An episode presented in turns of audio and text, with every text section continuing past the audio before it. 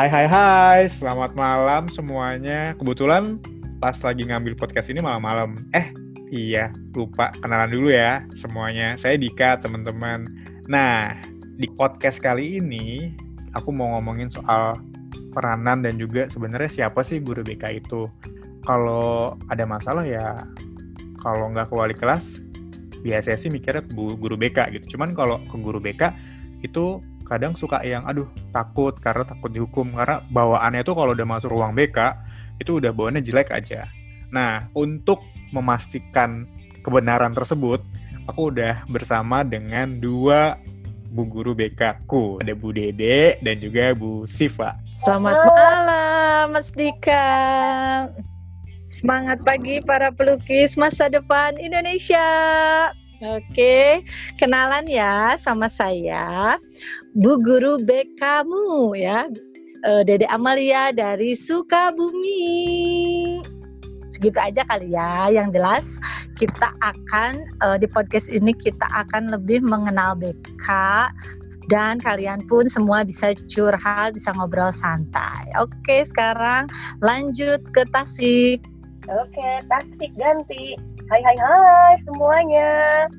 Kenalin ini guru BK amatir.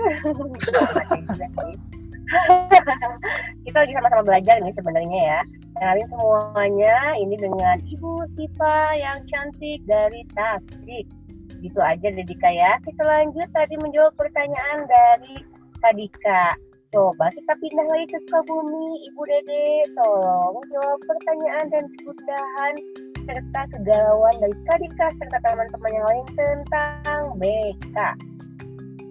Oke ya, jadi ternyata tadi kata kakak Dika itu BK itu diajarin untuk galak dan memberikan hukuman. Eits, itu adalah salah besar ya. Saya bisa katakan itu no no no big no ya. Kenapa? Karena sebetulnya guru BK itu sahabat siswa uh, kemudian penuh cinta dan peduli siswa. Nah, tapi memang ya tadi sering kali terjadi di lapangan seperti itu. Banyak yang menganggap guru BK itu galak, kemudian hanya memberikan bantuan kepada siswa yang bermasalah dan lain sebagainya. Mungkin saya coba jelaskan sedikit ya bahwa tadi kenapa sih siswa guru BK itu terkenal galak? Sebetulnya bukan galak, tetapi itu sebetulnya tujuannya itu menekankan pada nilai yang positif gitu ya. Kemudian fungsinya itu perbaikan dan penyembuhan. Tidak ada istilah galak, yang ada adalah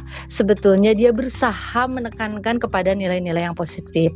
Tidak uh, salah besar bahwa guru BK itu galak gitu ya. Kemudian tadi guru BK itu memberikan hukuman juga tidak, tadi kaitannya sama kesiswaan. Nah, sebetulnya tugas dan fungsi BK itu tentunya berbeda. Nanti mungkin saya akan jelaskan lebih detail lagi, tapi mungkin Bu Siva bisa bantu saya untuk lebih mengorek lagi tentang uh, tadi uh, peranan guru BK mungkin ya.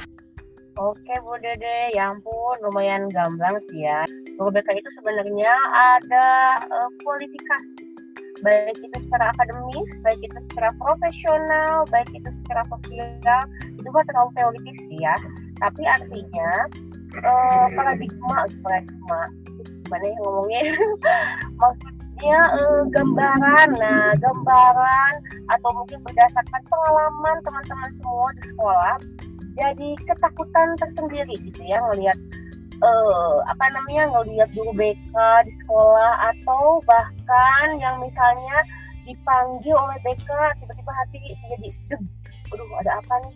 Dosa apakah aku salah apakah aku? Padahal kan sebenarnya kalau mendapatkan panggilan dari BK itu uh, harus bahagia. Kenapa? Karena kalau kamu tahu sebenarnya tugas dan fungsi BK itu di antaranya adalah membantu kalian untuk mengoptimalkan potensi.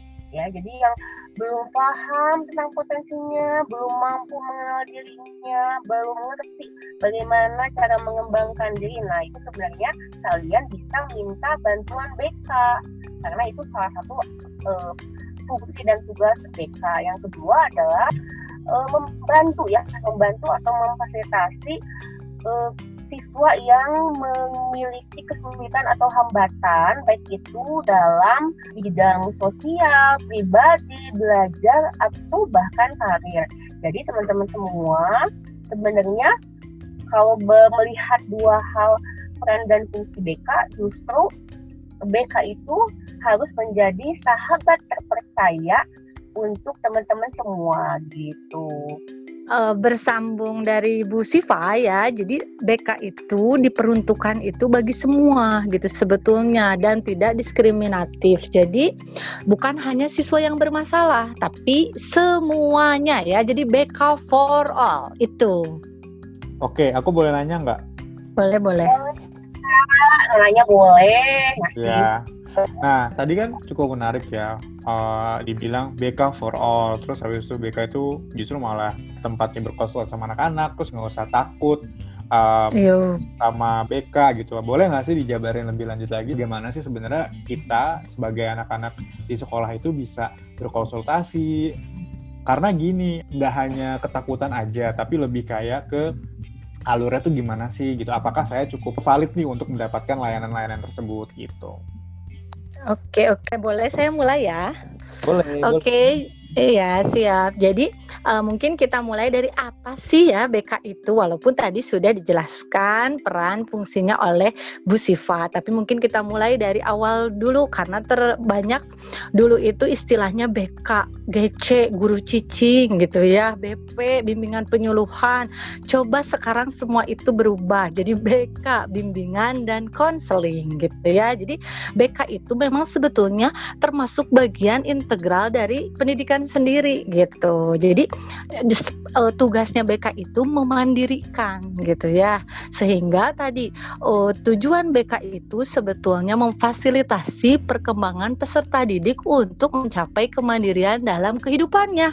Jadi ter, fungsi BK apa BK itu peranannya luar biasa gitu karena tugasnya tadi mencap agar siswa tersebut bisa mencapai kemandirian dan membantu peserta didik juga dalam mencapai tugas perkembangan gitu ya.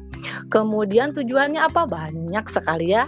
Tujuannya bisa memahami diri. Tadi ketika kata Bu Siva ketika ke ruang BK, oh saya jadi lebih memahami dan menerima diri Kemudian saya juga bisa merencanakan mau ke mana gitu ya. Kemudian bisa mengembangkan potensi, bisa menyesuaikan diri, bisa mengatasi hambatan dan mengaktualisasikan dirinya sehingga siswa tersebut pada akhirnya mencapai perkembangan optimal dan kemandirian secara utuh dalam empat aspek tadi empat aspek tadi pribadi, belajar, sosial, dan karir. Itu bagian apanya? Mungkin Bu Siva mau menambahkan? Siap, siap, siap. Jadi sebenarnya di kalau kita melihat fenomena uh, siswa, terutama mau SMA SMK ya, yang mereka kan uh, apa orientasinya kalau tidak melanjutkan itu adalah uh, bekerja. Itu kan it means uh, mereka harus punya kematangan uh, karir kan ya. Nah untuk mencapai sebuah pemahaman tentang uh, apa potensi apa sih yang aku miliki atau uh, harus ke mana nih setelah uh, SMA uh, atau SMK pekerjaan apa sih yang uh, cocok dengan apa potensi aku gitu. Nah itu kan sebenarnya mungkin uh, tidak tidak setiap orang atau tidak setiap siswa bisa dengan cepat gitu ya memahami, menemukan, mengembangkan. Nah, salah satu yang bisa kita lakukan adalah sebenarnya adalah meminta bantuan para bapak dan ibu guru BK sebenarnya gitu ya. Jadi kalau teman-teman di sekolahnya punya guru BK, alhamdulillah banget tuh. Jadi bisa konsultasi atau bahkan bisa uh, apa namanya uh, sharing, cari tahu tentang hal-hal yang mungkin bisa membantu kita memutuskan tentang pilihan-pilihan uh, karir yang mungkin akan kita ambil di masa depan. Contohnya sih seperti itu, contoh kecilnya. Sebenarnya banyak banget tadi sebelum udah gamblang banget dijelaskan oleh uh, Bu Dede. Uh, itu sih, barangkali ya.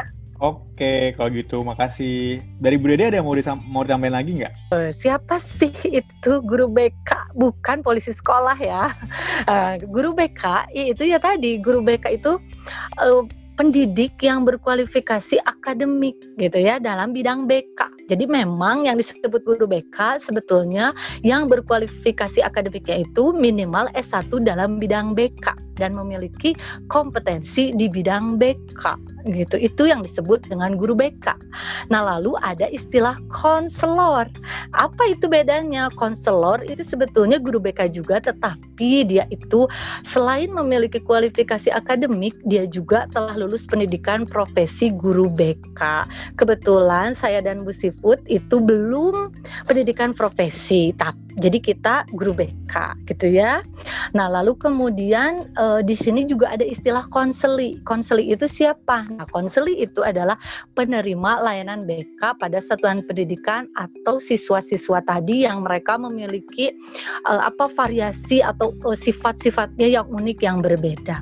Itu jadi ada istilah konseli, ada istilah konselor dan ada guru BK. Dan tugasnya berbeda dengan guru mata pelajaran gitu. Seperti itu. Jadi berbeda. Bedanya dari apanya? Tugasnya beda. Tugas beda, uh, guru BK itu memandirikan gitu ya. Jadi kalau guru uh, mata pelajaran dia mungkin memberitahu tentang tadi uh, mata pelajarannya. Kalau kita lebih pelayanan yang memandirikan. Lalu fokus kegiatannya juga berbeda. Fokus fokus dari BK yaitu mengembangkan potensi dirinya. Kemudian juga uh, ya tadi intinya sehingga guru BK itu berbeda, spesial gitu ya, lebih juga lebih banyak ke individualnya sehingga siswa tersebut diharapkan bisa mengembangkan diri lebih uh, optimal. Seperti itu. Mungkin Bu Siva mau ada tambahan kembali? Ya, kayaknya juga uh, apa yang kita omongin juga uh, terlalu lagi tips ya anak-anak mungkin anak-anak ya mungkin kalian teman-teman semua juga. Uh, bingung tapi intinya uh, kalian datang ke guru BK itu bukan hanya karena ada sesuatu dalam tanda kutip. Jadi hilangkan paradigma bahwa guru BK kamu itu guru yang uh, galak, guru yang suka nyari kesalahan, guru yang yang terintegrasi, into apa ya, integrasi. Kemudian guru yang jadi polisi sekolah, gitu itu mah sebuah paradigma yang old school, paradigma guru BK yang lama, karena kita sekarang sudah masuk 2020, uh, artinya kalian pasti akan bertemu dengan banyak guru BK yang friendly, yang apa namanya yang asik yang uh, bisa saling segala macam dan satu hal yang perlu kalian tahu bahwa guru BK itu punya satu asas yang harus dipegang teguh yaitu asas kerahasiaan. Jadi apa pun yang akan kalian sampaikan kalian bicarakan guru BK yang asli apa ada yang palsu ya? Artinya guru BK yang guru guru BK dia punya apa namanya kode etik etiknya kode etiknya itu memegang prinsip atau asas kerahasiaan gitu sih. Jadi jangan uh, takut jangan ragu. You can talk about everything gitu. Jadi masalah apa pun uh, apa namanya uh, uh, apa uh, ya uh, bukan berarti guru BK bisa ngasih solusi segala macam masalah tapi artinya uh, you can uh, apa ya bingung ngomong bahasa Inggris ya artinya kamu bisa mengandalkan mereka untuk minimal membantu ya membantu kamu mencari solusi gitu. Oke, aku uh, berarti ini cukup cukup jelas ya kalau guru itu guru BK yang katanya galak, yang jadi polisi segala macam masuk hukum itu udah old school banget. Justru malah kalau tadi aku uh, dengerin guru BK zaman sekarang itu guru BK yang kekinian itu justru adalah guru-guru BK yang mendukung anak-anak, membantu mereka pengembangan diri, pengoptimalisasi diri, dan tadi ya ada empat sektor tadi gitu ya. Apa aja pribadi, sosial, karir. Di sosial, belajar dan karir. Oh iya, belajar ya. Oke, sip. Pribadi, sosial, belajar dan karir. Betul sekali. Nah, um, jadi pesan dari aku sih kita harus ganti pemikiran kita ya, ganti uh, bayangan kita dengan hal hal-hal yang berbau katakanlah tanda kutip kurang baik gitu ya terkait dengan BK justru malah enggak. Justru malah uh, kalau misalnya nggak salah juga waktu itu pernah ada juga kok temanku dia dia dia tuh dipanggil guru BK gitu. tadinya tuh udah takut gitu dihukum tapi justru malah ditawarin beasiswa. Nah kalau ini bener gak nih kalau kayak gini iya betul sekali. Ada ke, uh, oh. oke oke studio studio. Studio studio silakan. Oh iya silakan silakan.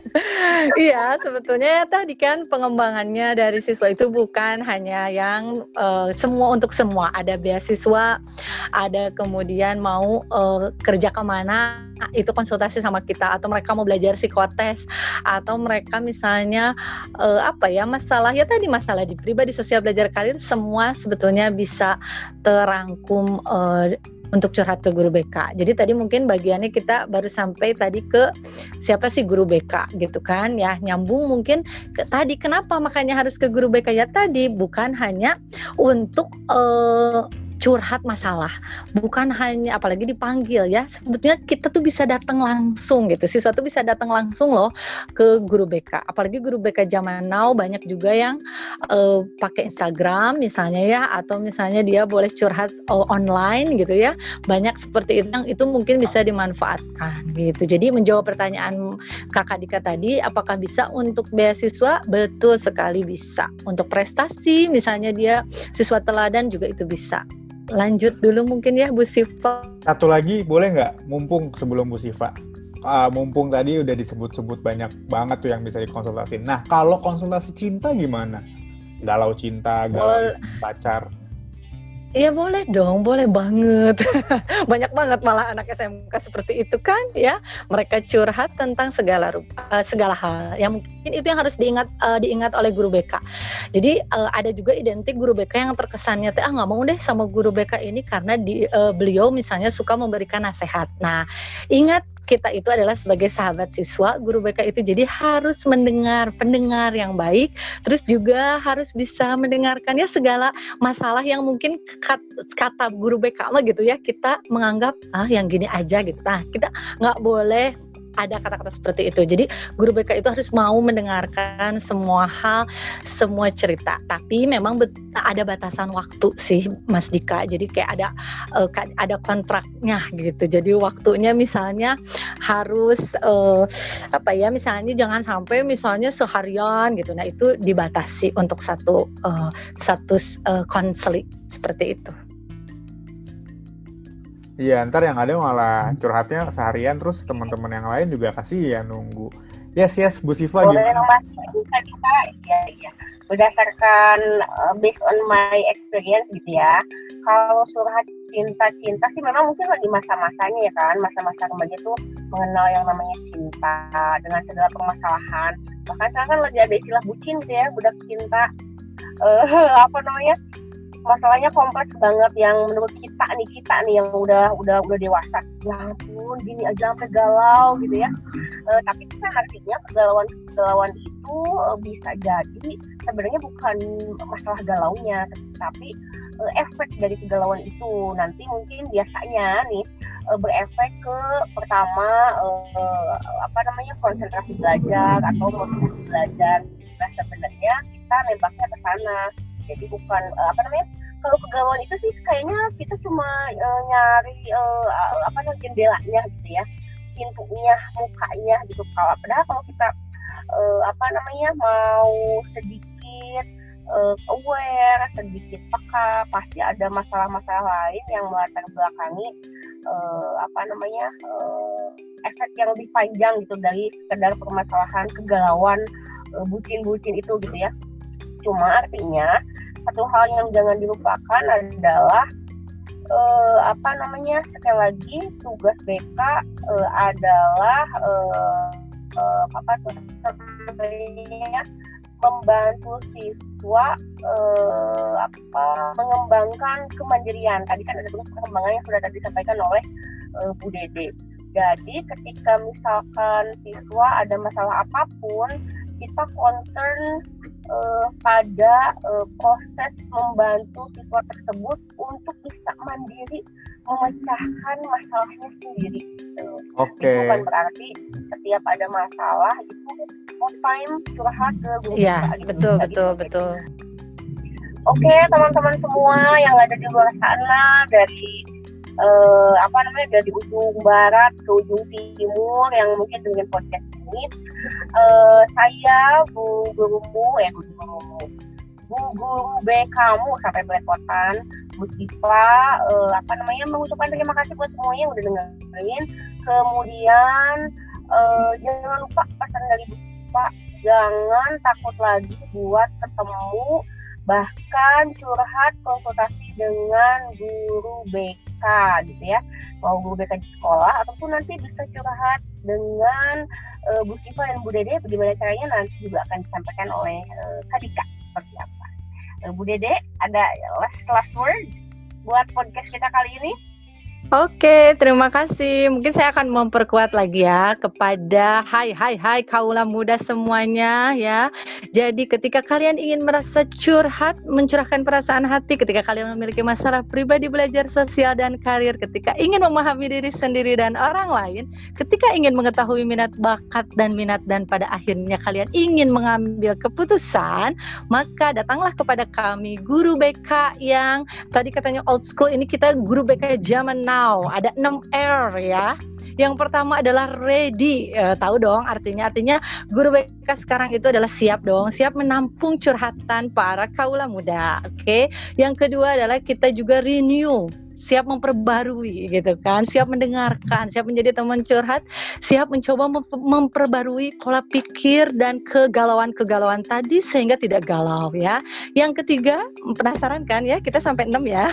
Yang ketiga adalah resourceful, yaitu banyak akal atau idenya. Kita akan memberikan ide-ide dan kre yang kreatif. Kemudian yang keempat adalah real. Saya dan Bu Siva hari ini menjadi guru BK yang real ya, seperti ini. Kemudian kita relasional menghubungkan dan yang terakhir adalah relevan relevan yang paling penting adalah kita berharap uh, uh, bisa menjadi guru BK yang berguna secara langsung. Oke, seperti itu. Jadi silahkan curhat atau manfaatkan guru BK di sekitar Anda ya, seperti itu.